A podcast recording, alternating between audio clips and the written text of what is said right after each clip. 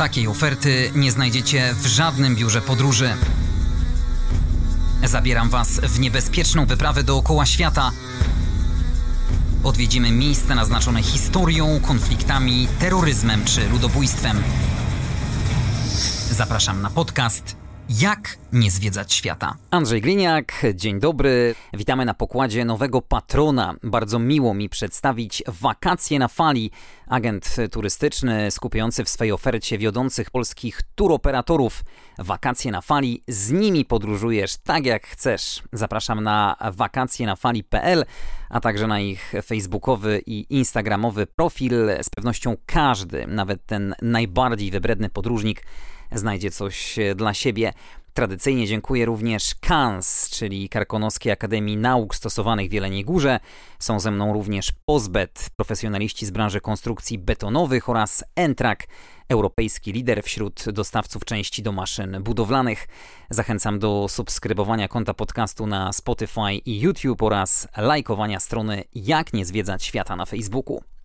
A dziś multikulturowo, multireligijnie, nowocześnie, ale też historycznie odwiedzimy Malezję, jedno z najbogatszych państw Azji Południowo-Wschodniej, które jednak będziemy chcieli poznać od tej mniej komercyjnej strony i dowiedzieć się wielu ciekawostek. A pomoże nam w tym mój gość, Monika Karlińska. Witaj w podcaście. Dzień dobry, cześć, witam serdecznie. Zwariowana blondynka, która rzuciła wszystko i wyjechała w podróż marzeń dookoła świata. Tylko na chwilę zawitała do Polski, by odwiedzić rodzinne tereny i znowu rusza w nieznane. Bardzo się cieszę, że w tym natłoku obowiązków znalazłaś czas na wizytę. Tak, przyjechałam specjalnie dla ciebie. Wrocław piękne miasto, więc przy okazji dwa w jednym. Nie będzie przesadą, jak powiem, że informacje o Malezji masz w jednym paluszku, tym bardziej, że jesteś autorką książki o tym kraju. Tak, dokładnie. Można powiedzieć, że Malezję y, znam jak własną kieszeń. Byłam tam parę miesięcy. E, mogę powiedzieć, że jestem taką lokalną dziewczyną e, z Malezji, tak, wszystko prawie wiem. Oczywiście nie wszystko, ale większość. No zaraz cię będziemy egzaminować, sprawdzimy twoją wiedzę. Krótko, trzy miesiące, ale chyba intensywnie. Wiesz co, tak naprawdę w Malezji byłam dłużej niż trzy miesiące, bo y, byłam tam na wizie właśnie turystycznej trzymiesięcznej, ale do Malezji zawsze wracałam, więc w sumie w Malezji byłam pięć razy, jakby tak wszystko zliczył. E, mieszkałam z lokalsami, żyłam lokalnie, także poznałam Malezję od środka. Czyli od kuchni. Od tak kuchni, można powiedzieć. od lokalsów, od ich rodzin, od ich mieszkań, jakby nie jako taki zwykły turysta, tylko jaki taki właśnie lokalny człowiek. Ale tematy kulinarne, skoro o kuchni mowa, zostawimy sobie na deser. Teraz natomiast e, chciałem się dowiedzieć, co było tym magnesem, że akurat Malezja tak cię przyciągnęła. Z Malezją to ogólnie była ciekawa sprawa, ponieważ e, pojechałam tak naprawdę tam w planie na dwa tygodnie, na zasadzie odwiedzić e, Kuala Lumpur i ruszyć dalej.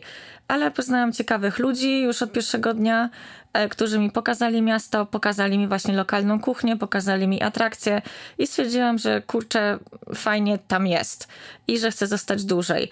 I tak z każdym dniem, jeszcze to, jeszcze to, jeszcze tamto, zaczęłam podróżować po kraju, zaczęłam zwiedzać nowe miasta, nowe rzeczy i tak w sumie wyszło trzy miesiące w Malezji na jednej wizie turystycznej. Potem e, pojechałam do Singapuru i tam jest e, tak, że jeśli się wraca znowu do Malezji, znowu otrzymujemy trzy miesiące w paszporcie.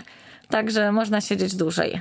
Bardzo często we wszystkich przewodnikach e, i w blogach podróżniczych pojawia się zwrot, że Malezja to fascynujące miejsce.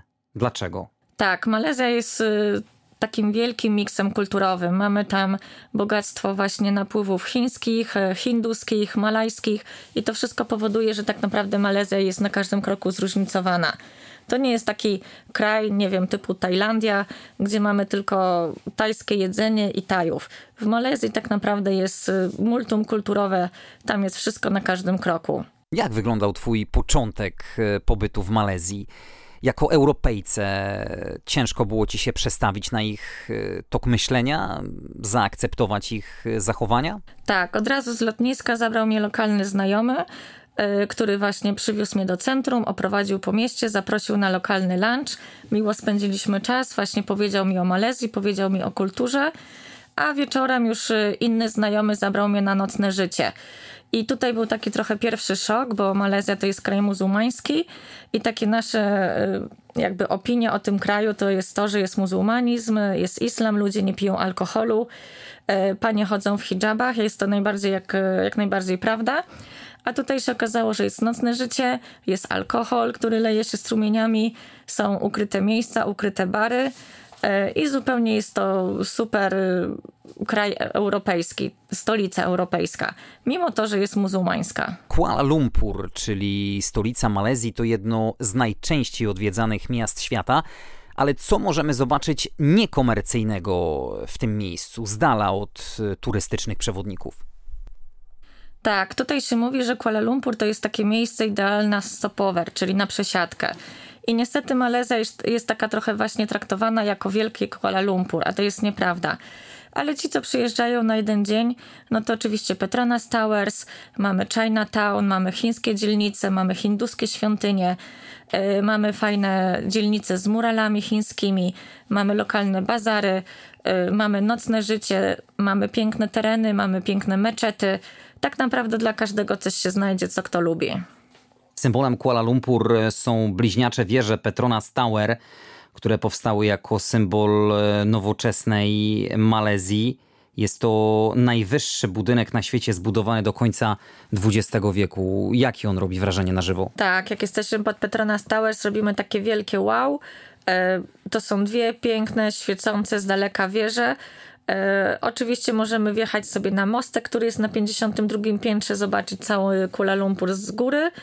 Aczkolwiek y, ja tutaj polecam wejść na pobliski rooftop, czyli taras widokowy z jakąś restauracją, gdzie idziemy na drinka i mamy właśnie piękny widok na miasto z całym tym y, Petronas Towers. E, to są wieże, które się świecą i tutaj taka ciekawostka, jeśli na przykład y, w Malezji są jakieś dni niepodległościowe, jakieś imprezy, to ten cały Petronas Towers jest fajnie podświetlany kolorami. Także może być tak, że na przykład jednego dnia świeci na srebrno, znaczy zawsze świeci na srebrno, ale kolejnego wygląda jak e, malezyjska flaga, a jeszcze innego dnia wygląda jeszcze inaczej. Także jest to fajny widok. To prawda, że Kuala Lumpur nigdy nie śpi? Tak, jak najbardziej. Właśnie ja byłam trochę w szoku, e, bo właśnie tak jak na początku powiedziałam, myślałam, że muzułmanie nie piją alkoholu, a w Kuala Lumpur tutaj poszłam na jedną imprezę, drugą imprezę no i tam można powiedzieć imprezy są do białego rana. I to tam naprawdę się bawią ostro, alkohol leci strumieniami.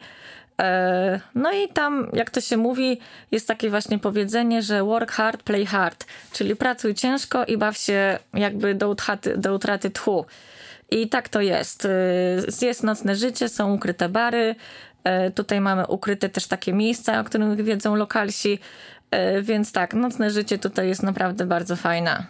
I tam właśnie fajne jest to w Kuala Lumpur, że e, dużo jest takich miejsc ukrytych.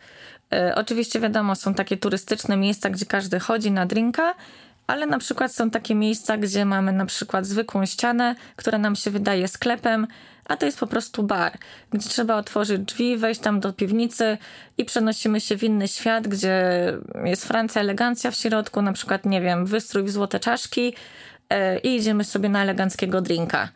To są takie właśnie fajne miejsca, o których mówią nam lokalsi y, i jak najbardziej właśnie tam spędzamy czas i bawimy się do białego rana. Malezja to jeden z najbogatszych krajów tego regionu. Ten luksus i przepych widać na każdym kroku. Czy rzuca się w oczy też ta druga strona medalu, czyli dzielnice biedy, ubóstwo ludzi? Tak, oczywiście. Jak w każdym mieście mamy bogate centra handlowe, gdzie ludzie przyjeżdżają Lamborghini i Porsche na zakupy. A tu za chwilę za takim budynkiem są jakieś małe domki, panie, które sprzedają skarpetki za 5 zł, a gdzieś tam dwie dzielnice dalej rozwalone domy, czy takie blokowiska, byśmy powiedzieli, e, gdzie ludzie mieszkają mieszkanie przy mieszkaniu. E, no i może nie slumsy, ale takie trochę biedniejsze tereny. Kuala Lumpur to nie tylko bogate wieżowce, to jest normalne miasto. Są i bogaci, i biedni. E, tutaj wszystko możemy zobaczyć. Jakimi ludźmi są Malezyjczycy? W Kuala Lumpur, jak i w całej Malezji mamy taki miks kulturowy, więc y, na jednej ulicy mamy jakby trzy różne światy. Mamy chiński, hinduski, malajski. E, ja mieszkałam z Malajami i tutaj na przykład y, Jest coś takiego, że samotny mężczyzna na przykład nie może mieszkać z samotną kobietą. Ja często używałam takiego portalu, który nazywa się Couchsurfing, czyli kanapa za kanapę e, i spałam u lokalsów. I na przykład spałam u jednego y, kolegi, on był y, dziennikarzem w lokalnej telewizji, on był już samotny i oficjalnie nie powinien na przykład zapraszać samotnej dziewczyny do domu, bo jest to źle widziane. Muzułmanin bez żony w, do, w jednym domu y, nie jest to traktowane jakby dobrze. Ale zaprosił mnie, spałam właśnie u niego w domu. Jak ty byłaś tam traktowana jako kobieta, Europejka, do tego jeszcze blondynka? Tak, miejscowi podrywają cię na każdym kroku, aczkolwiek Coś, co mnie tam bardzo dziwiło, to jakby yy, propozycje ślubu. I to nie jest takie, że idziemy z chłopakiem na 10 randek i potem on coś się pyta. Tutaj idziemy na dosłownie jedno, dwa obiady i chłopak nawet nie pyta, on informuje. On mówi, że ty zostaniesz moją żoną, będziemy mieli dzieci yy, i będziemy szczęśliwą rodziną. I to właśnie było też tak, to jest y, związane z ich religią, że jakby to mężczyzna decyduje o, o kobiecie, E, on jakby nie pyta się za bardzo o jej zdanie. E, on decyduje, ty będziesz moja, ja chcę z tobą być, ty masz tylko powiedzieć tak. E, ja się nie zgodziłam, aczkolwiek parę takich propozycji miałam, ale nie skorzystałam. Nie w twoim typie. Wiesz co, nie w moim typie i nie ta religia, nie, nie jakby ta kultura. Wiadomo, że różnice fajnie jest mieć w związku, ale tutaj jakby rzeczy religijne i te sprawy jest za dużo zamieszania ta multikulturowość, o której w zasadzie od początku wizyty w Malezji mówimy, jak oni wszyscy ze sobą egzystują. Tak, jak najbardziej wszyscy tutaj żyją, można powiedzieć, jak jedna wielka rodzina, aczkolwiek widać takie podziały. Chińczycy bawią się z Chińczykami, Malaje z Malajami i Hindusi z Hindusami. Nawet tutaj moje lokalne ziomki Malaje, mężczyźni, e, którzy szukają dziewczyn, nawet sami mówią, że mają takie trochę problemy, bo na przykład jeśli chcą poderwać chińską dziewczynę, no to ta dziewczyna jest taka bardziej niechętna. Ona bardziej się skupia na tych chińskich chłopakach, e, no bo tutaj wiadomo, że Chińczycy reprezentują ten wyższy poziom i też materialny. Więc na przykład taki Malaj, jak szuka dziewczyny, szuka Malajki albo hinduski. E, jakby Chińczycy są dla niego wyższym progiem. Aczkolwiek są takie pary mieszane jak najbardziej. E, tak samo tutaj Hindusi też jakoś nie znam szczególnie, żeby Hindusi mieli chińskie dziewczyny. Raczej tutaj te grupy żyją osobno, e, trzymają się rodzinnie, trzymają się z przyjaciółmi. Yy, tak. Nawet jak idziemy do klubu, też jest tak, że na przykład jest stolik chiński, stolik malajski, stolik hinduski.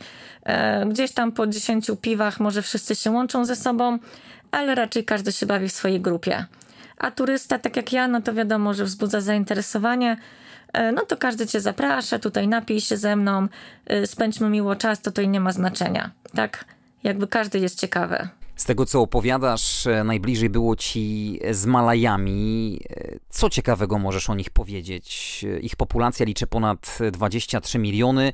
W większości wyznają islam w odmianie sunnickiej, który jest elementem ich tożsamości etnicznej. Ogólnie stwierdzam, że Malaje są bardzo leniwi.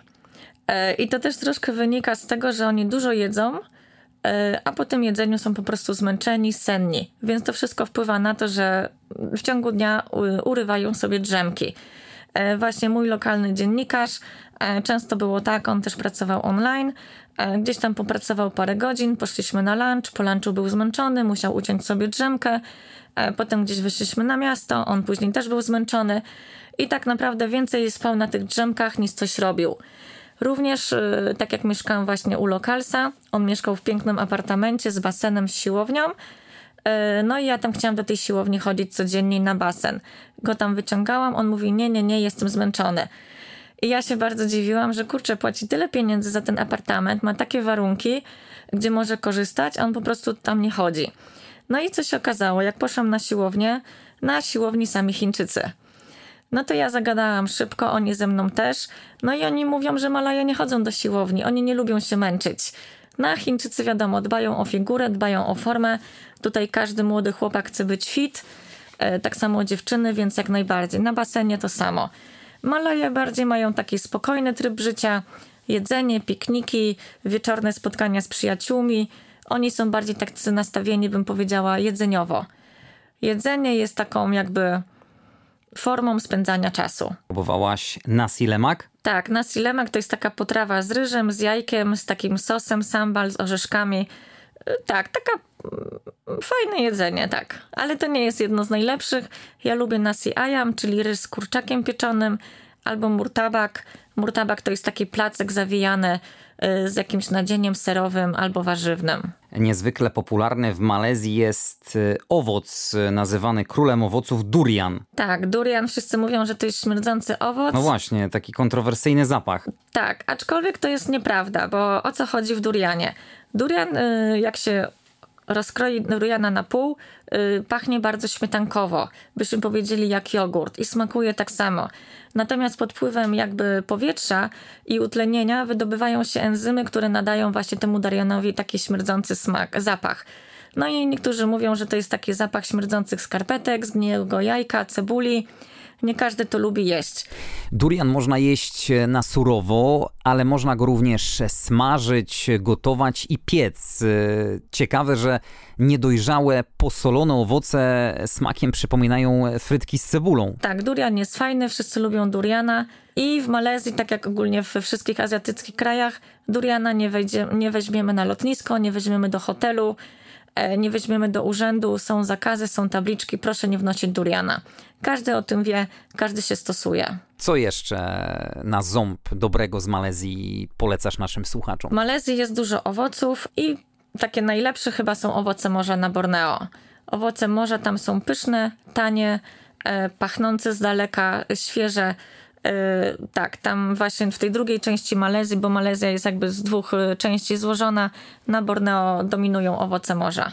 To prawda, że dla Malajów rodzina to jest rzecz święta? Tak, rodzina jest rzecz święta, tutaj wszyscy żyją rodzinnie, każdy się interesuje sobą. E, wieczorami spędza się czas razem z przyjaciółmi, z rodziną. Wszyscy jakby tak, spędzają czas, można powiedzieć, codziennie. E, nie ma konfliktów, nawet jak są konflikty, to wszyscy wiedzą, że jest to rodzina, trzeba konflikty załagodzić. I jest tak, że jeśli mamy rodziców, Malaje bardzo dbają o rodziców. Bardzo szanują rodziców, opiekują się nimi, tak, no tam rodzina jest na pierwszym miejscu. Bardzo pozytywna w Malezji jest to, że mimo tej wielokulturowości panuje tam bardzo duża tolerancja.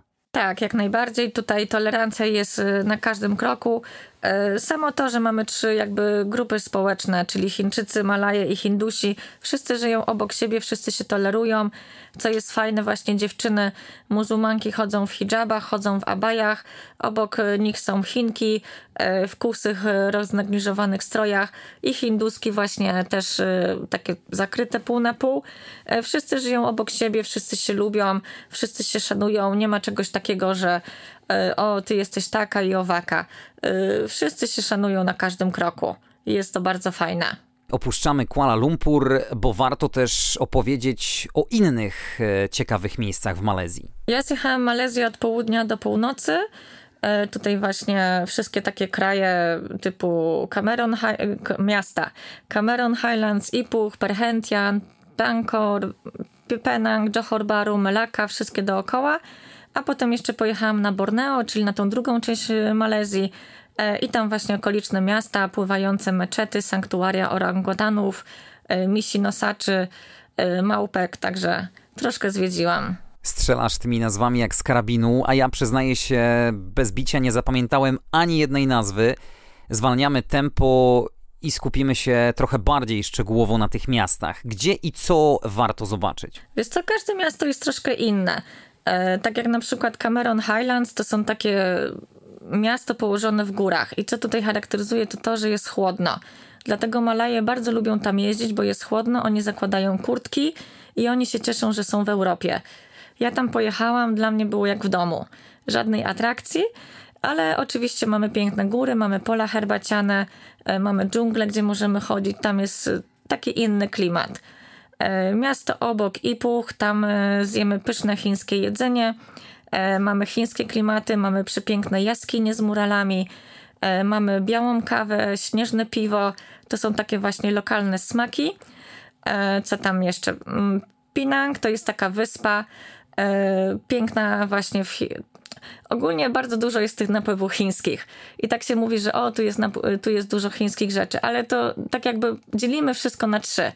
E, wszystko się ze sobą miesza. E, tak, tam mamy właśnie piękne świątynie, mamy górę, mamy piękne plaże, tam jedziemy na plażę odpocząć. E, Pankor to jest taka mała wyspa dla lokalsów. Tam jeżdżą lokalsi i też na szczęście, bo tam nie ma turystów.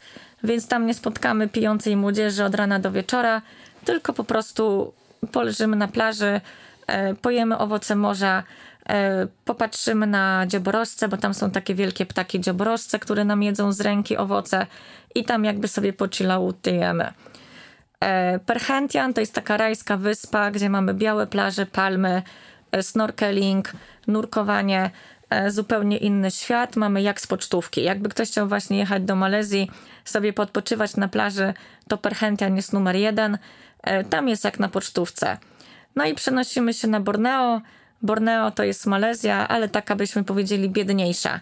Biedne dnomy, biedne życie, Y, dużo natury, dużo dżungli, właśnie sanktuaria, orangutany, nosacze, misie y, i taki byśmy powiedzieli inny, biedniejszy świat. Kilka tych miejscowości, które wymieniłaś. Zacznijmy od y, Penang. Tak, Penang jest to fajna wyspa, gdzie też na przykład są piękne murale. Tam są murale litwińskiego artysty, który dostał zlecenie od miasta, żeby namalować coś ładnego. E, namalował, jednego, e, namalował jeden mural na ścianie. E, wszystkim się to spodobało, dostał zlecenie na kolejne. I można powiedzieć, całe miasto jest w pięknych muralach, przedstawiające właśnie lokalne życie. Czyli na przykład dzieci bawiące się na huśtawce, panie jeżdżące na motorze, jakaś pani sprzedająca pierożki. Tak, te murale tam są taką fajną atrakcją, są nawet specjalne aplikacje, mapki, gdzie chodzimy po mieście i patrzymy na wszystkie murale. Tak, to jest bardzo fajna sprawa. Perhentian. Perhentian to są rajskie wyspy jak z pocztówki. Tam mamy ciszę, spokój, biały piasek, palmy, snorkeling, nurkowanie. Bardzo dużo ludzi jeździ tam na nurkowanie. E, jeśli chcemy zrobić jakieś kursy czy coś takiego, jest tam bardzo dużo miejsc, gdzie takie kursy zrobimy. E, snorkeling, piękne rybki, żółwie. E, no i byśmy powiedzieli taka cisza.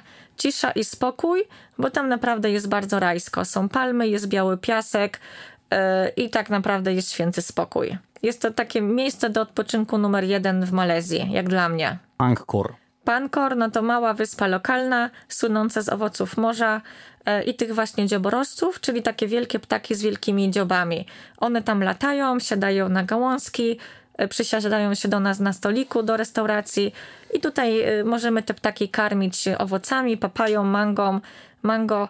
E, jak najbardziej one nam będą jadły z ręki.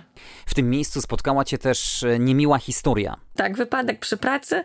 Po prostu chodziło o to, że tak jak wszędzie są piękne plaże i są też takie plaże ukryte. I właśnie tam szłam z moim kolegą na tą plażę ukrytą. No i nie chciało nam się iść plażą, to płynęliśmy w morzu.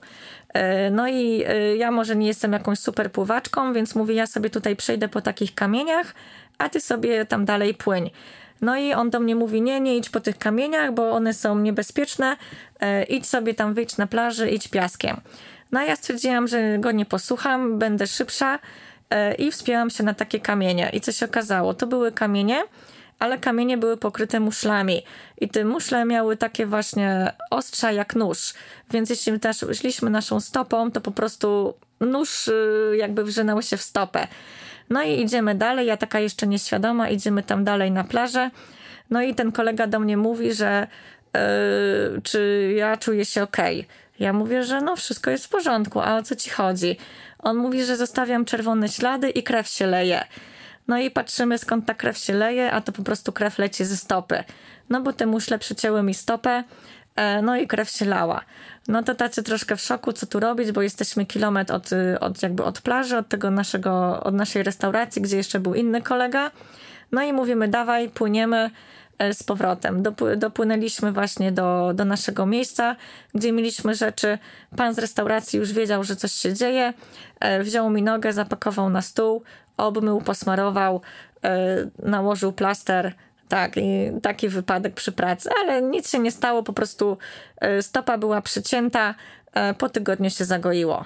Najbardziej kolorowym miastem w Malezji jest e, Malakka. Tak, jest to miasto kolorowe, y, czerwone, z czerwonej cegły, ponieważ są to pozostałości holenderskie y, i portugalskie. W związku z tym miasto wygląda bardzo pięknie, bardzo kolorowo, wszystko jest czerwone. I tam w Malace są takie fajne y, pojazdy, byśmy powiedzieli, takie riksze.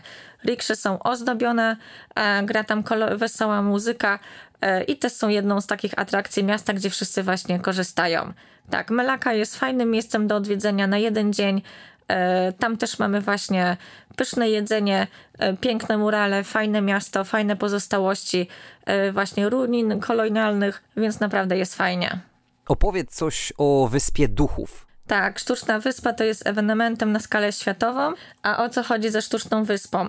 Kiedyś było tak, znaczy kiedyś, parę lat temu, przed COVID-em, e, że rząd malajski chciał właśnie, żeby dużo Chińczyków przy, przyszło do Malezji. No i jak ich zachęcić? E, no i wymyślili, że jeśli ktoś kupi apartament e, właśnie na tej wyspie, to była taka piękna wyspa apartamentowców, to dostanie wizę na zawsze, za darmo. No i to miało napędzić właśnie lokalny rynek. No i y, bardzo dużo Chińczyków y, przyjechało do Malezji, kupiło te apartamenty. Potem niestety nastąpiły jakieś konflikty rządowe, e, później nastała pandemia. No i z pięknych apartamentowców, z pięknej wyspy e, tak naprawdę została pustka. Mówi się, że to jest właśnie wyspa duchów, bo po prostu nikt tam nie mieszka. E, są piękne apartamenty, są piękne hotele, a dosłownie mieszka 10 osób na krzyż. Ale co tam jest ciekawe, tam jest strefa duty free, bo to jest e, centralnie przy granicy z Singapurem i tam lokalsi sobie jadą kupić produkty na duty free.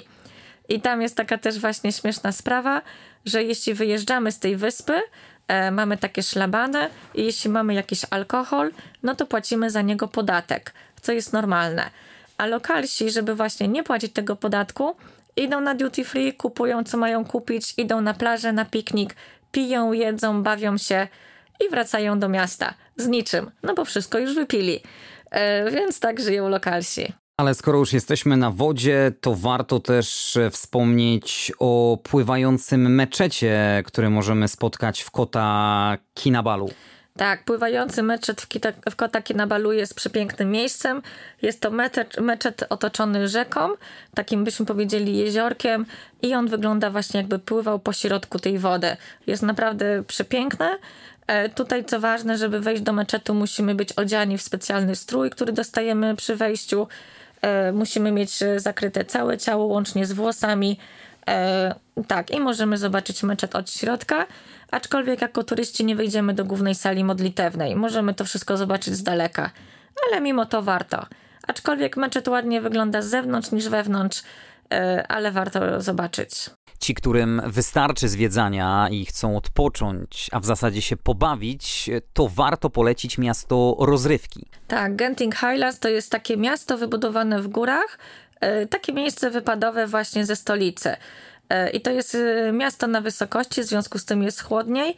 I byśmy powiedzieli, to jest takie mega miasto rozrywkowe, czyli centra handlowe, zabawy dla dzieci, kina, E, imprezy, wszystko jest w górach. Mamy tam również największy hotel na świecie wpisany do rekordu Księgi Guinnessa, więc wszystko jest takie wow.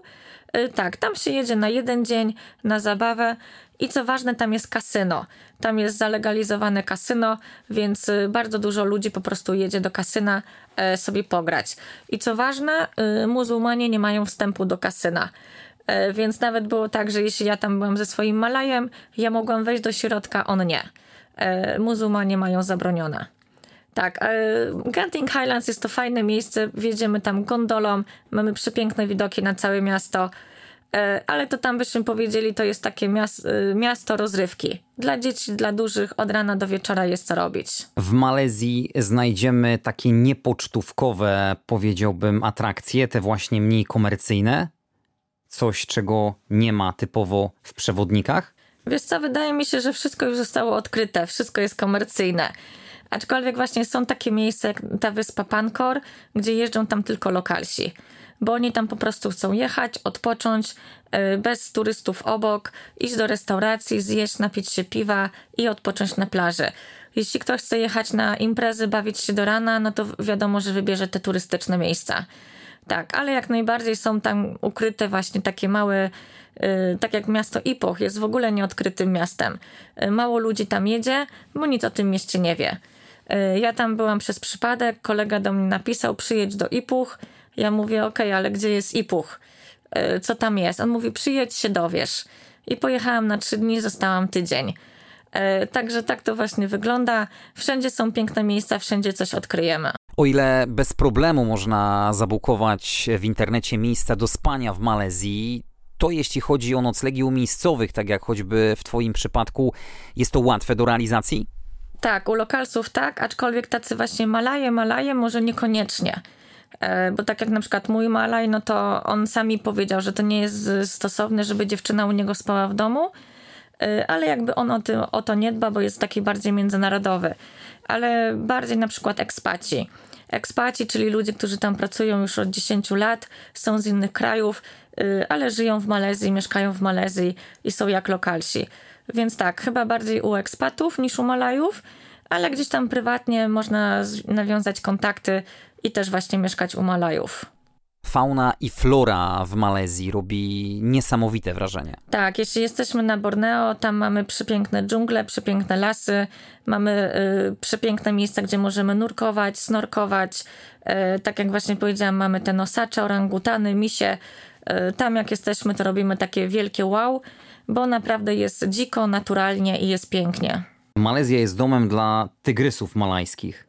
Nie widziałam tygrysa malajskiego. Widziałaś natomiast y, prawdziwego celebrytę, bo jednego z głównych bohaterów memów. Tak, e, zobaczyć Janusza na żywo to fajna sprawa. To są takie piękne, kochane małpki z dużymi nosami, e, które siedzą i nic nie robią. I to się może właśnie stąd wzięło, że Janusz zawsze siedzi i myśli, co tu robić. Tak, to są piękne małpki. E, misie miodowe to są takie małe misie, tak, które są właśnie czarne, mają takie fajne jakby białe obruszki na, na brzuchu. E, I tutaj też taka ciekawostka, na przykład e, w tym sanktuarium e, misi miodowych, to są wszystkie misie uratowane od Chińczyków. Bo co się okazuje? Chińczycy ogólnie lubią takie byśmy powiedzieli ekstrawaganckie rzeczy. Oni nie kupują sobie na przykład psa czy kota, oni chcą mieć takiego misia jako takie zwierzątko, które trzymają w klatce, się przytulają, robią zdjęcia. No i taki miś, jak żyje w klatce parę lat, e, Później on jest e, za duży, e, on może być niebezpieczny, takiemu Chińczykowi się nie spodoba, no i Chińczyk go gdzieś tam wyrzuca do lasu. I później właśnie sanktuarium ratuje takie misie. No i to są właśnie, większość takich misi to są właśnie jako maskotki Chińczyków. Dla nich to jest normalne. Również gdzieś tam słyszałam, że podobno jest wycinana żółć tych misi i traktowana jest jako afrodyzjak. I to jest właśnie w chińskiej kulturze traktowane jako afrodyzjak, więc y, oni to lubią. I te misie gdzieś tam nielegalnie na czarnym rynku zbierają, kupują. E, orangutany, no to wiadomo, orangutany znajdziemy wszędzie. To nie jest jakaś wielka atrakcja, ale właśnie te nosacze, misie miodowe to jest fajna sprawa. A odnośnie tygrysa, była taka akcja właśnie w Cameron Highlands, czyli w górach, że jak ja byłam właśnie na trasie z moim przewodnikiem, E, byliśmy w dżungli. E, no i to były czasy pokowidowe, czyli nikt tam nie chodził. Dżungla była zarośnięta, e, szło się po grząskim terenie, w ogóle nie było szlaku. I co się okazało? Dosłownie parę dni wcześniej lokalna telewizja pokazała materiał, gdzie w tym właśnie, w tej dżungli chodził tygrys. I tygrys zjadł kobietę. I o co chodziło? No okej, okay, tak tygrys po prostu sobie nie zjadł tej kobiety, bo ona gdzieś tam szła na drodze. E, były dwie panie, które udały się na szlak do dżungli, e, dobrze przygotowane, chodzące po górach, więc e, wszystko miały opanowane, ale w związku z tym, że była jakaś ulewa, był jakiś jakaś powódź, no to te wszystkie szlaki zalało. I one gdzieś tam szły po kamieniach, że było mokro. Jedna się przewróciła, gdzieś tam połamała nogę czy coś i nie mogła jakby dalej iść. I coś tam się stało, że, że ona po prostu straciła świadomość Y, no i po prostu tygrys w nocy przyszedł i odgryzł jej kawałek nogi.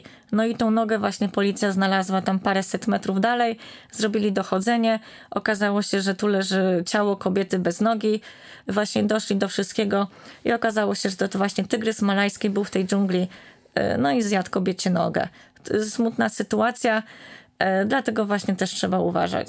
Widziałaś może w dżungli jedne z najwyższych drzew tropikalnych na świecie? Tualang. Do 88 metrów wysokości dorastają, a średnice podstawy można liczyć nawet 3 metry.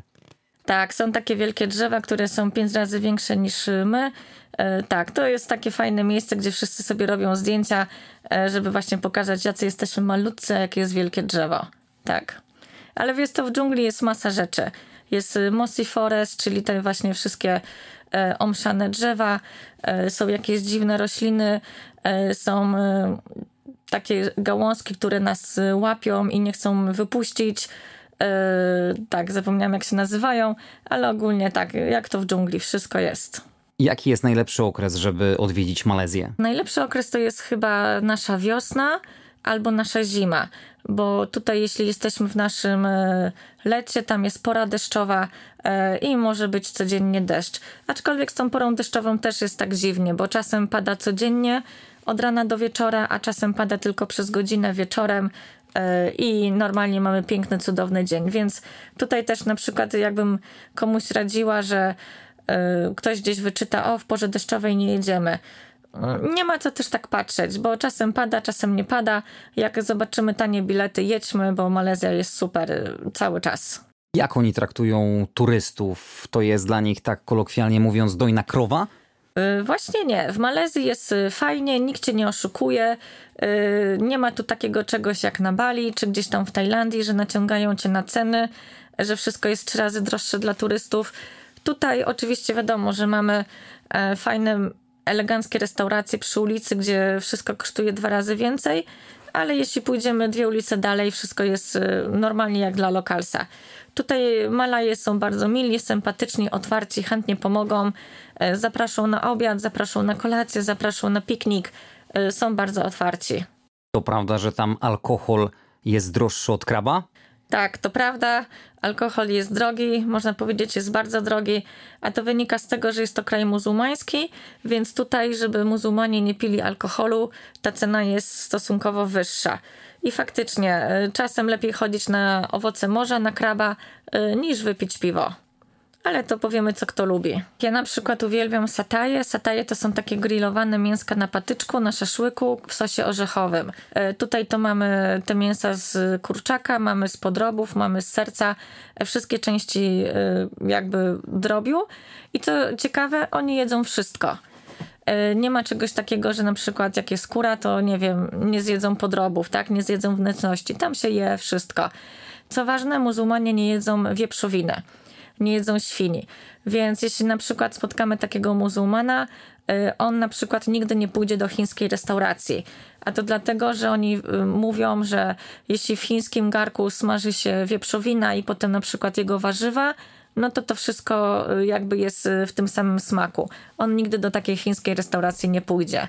Tak, to też trzeba mieć na uwadze, że jeśli jesteśmy z jakimś muzułmanem, żeby nie zapraszać go na przykład na jakiegoś e, steka z, ze świni, tak? Często wspominasz o tych e, chińskich naleciałościach. Znalazłem taką ciekawostkę, że gdyby wszyscy Chińczycy wyjechali z Malezji i zabrali to, co do nich należy, to niewiele by zostało. Jest to idealne miejsce, by właśnie zapoznać się z tą oryginalną chińską kuchnią, chińską kulturą. Tak, coś w tym jest. Ogólnie y, mieszkańcy Malezji składają się z trzech grup społecznych: właśnie Chińczycy, Malaje i Hindusi. Stąd mamy te wszystkie wpływy. I tak y, usłyszałam od swojego Malaja, u którego mieszkałam, że y, Chińczycy to są tacy bogaci biznesmeni, którzy napędzają właśnie Malezję, napędzają ten kraj. Mają z reguły bogate firmy, bogate biznesy. E, I to są tacy ludzie na wyższych szczeblach. Potem są Malaje, czyli właśnie taki średni szczebel, który pracuje w urzędach państwowych. No i Hindusi, tak byśmy powiedzieli, e, taka trochę siła robocza. Czyli wszystkie restauracje, jakieś e, sklepy, roboty na drogach, no to mamy Hindusów. No ale tak, Chińczycy można powiedzieć rządzą, oni tutaj prowadzą biznesy, zarabiają kupę kasiory, no i jakby napędzają ten rynek. Twoich opowieści wynika, że Malezja to kraina mlekiem i miodem płynąca. Da się tam znaleźć jakieś negatywy? Nie, Malezja dla mnie była takim, można powiedzieć, y, krajem, w którym wszystko było super. E, spotkałam mega miłych ludzi, mega przyjaznych, mega otwartych. Y, bardzo mi pomogli właśnie tak lokalnie pozwiedzać, pokazać takie nieturystyczne rzeczy. nie było jakichś negatywnych rzeczy. Wszystko było super. E, taki pierwszy szok to był pierwszego dnia na zasadzie, że o, kraj muzułmański, e, a tutaj na przykład idziemy na drinka. E, ale potem już jakby mi to lokalny człowiek powiedział, że to, że jesteśmy muzułmanem, nie znaczy, że nie pijesz alkoholu. Więc każdy tu ma swoje inne zasady, a tak to wszystko było super. No to może tą łyżką dziegciu w beczce miodu będą komary bo podobno trzeba uważać na ukąszenia tych owadów, ponieważ przenoszą wiele niebezpiecznych chorób, m.in. dengę czy japońskie zapalenie mózgu. Tak, dokładnie tak. E, nawet malarię e, trzeba uważać, aczkolwiek jeśli jesteśmy gdzieś tam w dżungli, w lesie, no to tak, tutaj w Kuala Lumpur, w głównych miastach tego nie ma, aczkolwiek jak nas urządli jeden komar, to możemy być chorzy. E, tutaj też taka śmieszna sprawa, bo właśnie niedawno chciałam oddać krew, bo kiedyś oddawałam krew honorowo i niestety Malezja jest na liście krajów wykluczonych, bo jest tam podejrzenie malarii, właśnie dengi. E, no i pani mnie zdyskwalifikowała na 12 miesięcy. E, no bo Malezja, tak? Komary, malaria, te sprawy. Bezpańskie psy które mogą roznosić wściekliznę? Tak, są, ale to chyba bardziej w innych krajach. Malezja tutaj jest ok pod tym względem. Te trzy miesiące minęły jak jeden dzień? Tak, minęły jak jeden dzień. E, z łezką wokół opuszczałam lotnisko. E, I tak właśnie pomyślałam sobie, że przyjechałam tu na dwa tygodnie, zostałam ponad trzy miesiące, e, poznałam cudownych ludzi, poznałam przyjaciół e, i tak sobie pomyślałam, że kurczę, gdyby nie ci ludzie, to tak fajnie by nie było. I tak właśnie takie nasze podróżowanie to jednak ludzie spotkanie na szlaku. Tak, Malezja jest super, do Malezji jeszcze potem wracałam kilkakrotnie. No, Malezja jest fajna. No i napisałaś książkę. Skąd pomysł, żeby te wszystkie twoje wspomnienia przelać na papier? Tak, tutaj miałam taką możliwość. E, stwierdziłam, że Malezja jest takim krajem, który mnie zaskoczył właśnie. E, I chciałam pokazać, że Malezja to nie tylko Kuala Lumpur, do którego się jeździ na jeden dzień, na dwa, tylko coś więcej. E, I tak, i właśnie o kulturze, o ludziach, o historii, o jakichś prywatnych historiach. Wszystko jest zawarte w książce. No to śmiało opowiadaj, gdzie możemy tą książkę kupić, jaki ma tytuł. Książka ma tytuł Malezja na tropie nosaczy, Borneo i Kuala Lumpur, który nigdy nie śpi. Chyba coś takiego. Tak, książkę możemy kupić w Empiku albo online, e, czy w wielu księgarniach w kraju. Zapraszam Państwa do tej książki. Jeśli ktoś interesuje się Malezją, interesuje się kulturą, e, obyczajami, to jak najbardziej jest to fajny poradnik, e, gdzie możemy właśnie z głową pełną informacji pojechać do Malezji i coś więcej o niej wiedzieć, a nie tylko tak jak w przewodniku. Malezja zdecydowany top 1, jeśli chodzi o Twoje podróżnicze wyprawy jak do tej pory? Malezja jest, można powiedzieć, w top 3. Y, nie mam jeszcze top 1. Chyba za mało widziałam świata, aczkolwiek już widziałam ponad 50 krajów, ale jest bardzo, bardzo wysoko, bo jest tam i fajnie, i jest y, mega różnie na każdym kroku, właśnie pod względem tym kulturowym, społecznym. Jest pyszne jedzenie, są przemili ludzie i mamy i góry, i morze, i plaże, i mamy i naturę. Więc tak naprawdę każdy coś znajdzie ciekawego. I dobre imprezy. I dobre imprezy do białego rana, więc nie jest tam nudno. Tam naprawdę dużo się dzieje. Jakieś plany najbliższe? Bo mówiłaś, że długo nie zagrzejesz miejsca w Polsce, już szykujesz się w kolejną podróż w nieznane. Możesz uchylić rąbka tajemnicy? No właśnie, nie uchylę, bo jak mówię, że jak uchylę rąbka tajemnicy, to będę musiała cię zamordować. Nikt tego nie wie. E, mam jakby dwie możliwości, na wschód albo na zachód. E, muszę wybrać po prostu, gdzie chcę jechać i kiedy. Rzut monetą? Znaczy to jest bardziej skomplikowane, bo jeśli pojadę na zachód, to warto byłoby się zacząć uczyć hiszpańskiego. To taka właśnie może taka podpowiedź dla niektórych, co by się domyślali, co mnie obserwują, to wiedzą, że jeszcze w tych krajach nie byłam. E, no tak, także zobaczymy, jak to będzie. Jeszcze mam trochę czasu. Na razie w Polsce jestem miesiąc, chcę po prostu odpocząć, spotkać się z przyjaciółmi, z rodziną, e, nie myśleć o dalszych wyprawach, bo jak człowiek już myśli o tych dalszych wyprawach, to jakby e, żyje tymi wyprawami. A ja chcę jeszcze właśnie odpocząć i nabrać siły na, na następne miesiące. A właśnie, gdzie cię można znaleźć w sieci? Zapraszam na Facebooku, na Instagramie, Geozakręcona. E, mam też również e, stronę blogową geozakręcona.pl. Tam mamy właśnie wszystkie artykuły podróżnicze, także zapraszam Państwa serdecznie. A dziś Monika Karlińska była gościem podcastu Jak nie zwiedzać świata. Dziękuję za wizytę. Dziękuję bardzo. To była opowieść o Malezji, kolejny kraj, którego jeszcze nie zdradzamy za e, tydzień w kolejnym odcinku. Już teraz e, zapraszamy. Jeszcze raz e, zachęcam do subskrybowania konta podcastu na Spotify i YouTube, lajkowania, odwiedzania strony Jak nie zwiedzać świata na Facebooku. Dziś dziękujemy. Pozdrawiam. Do usłyszenia. Andrzej Gryniak.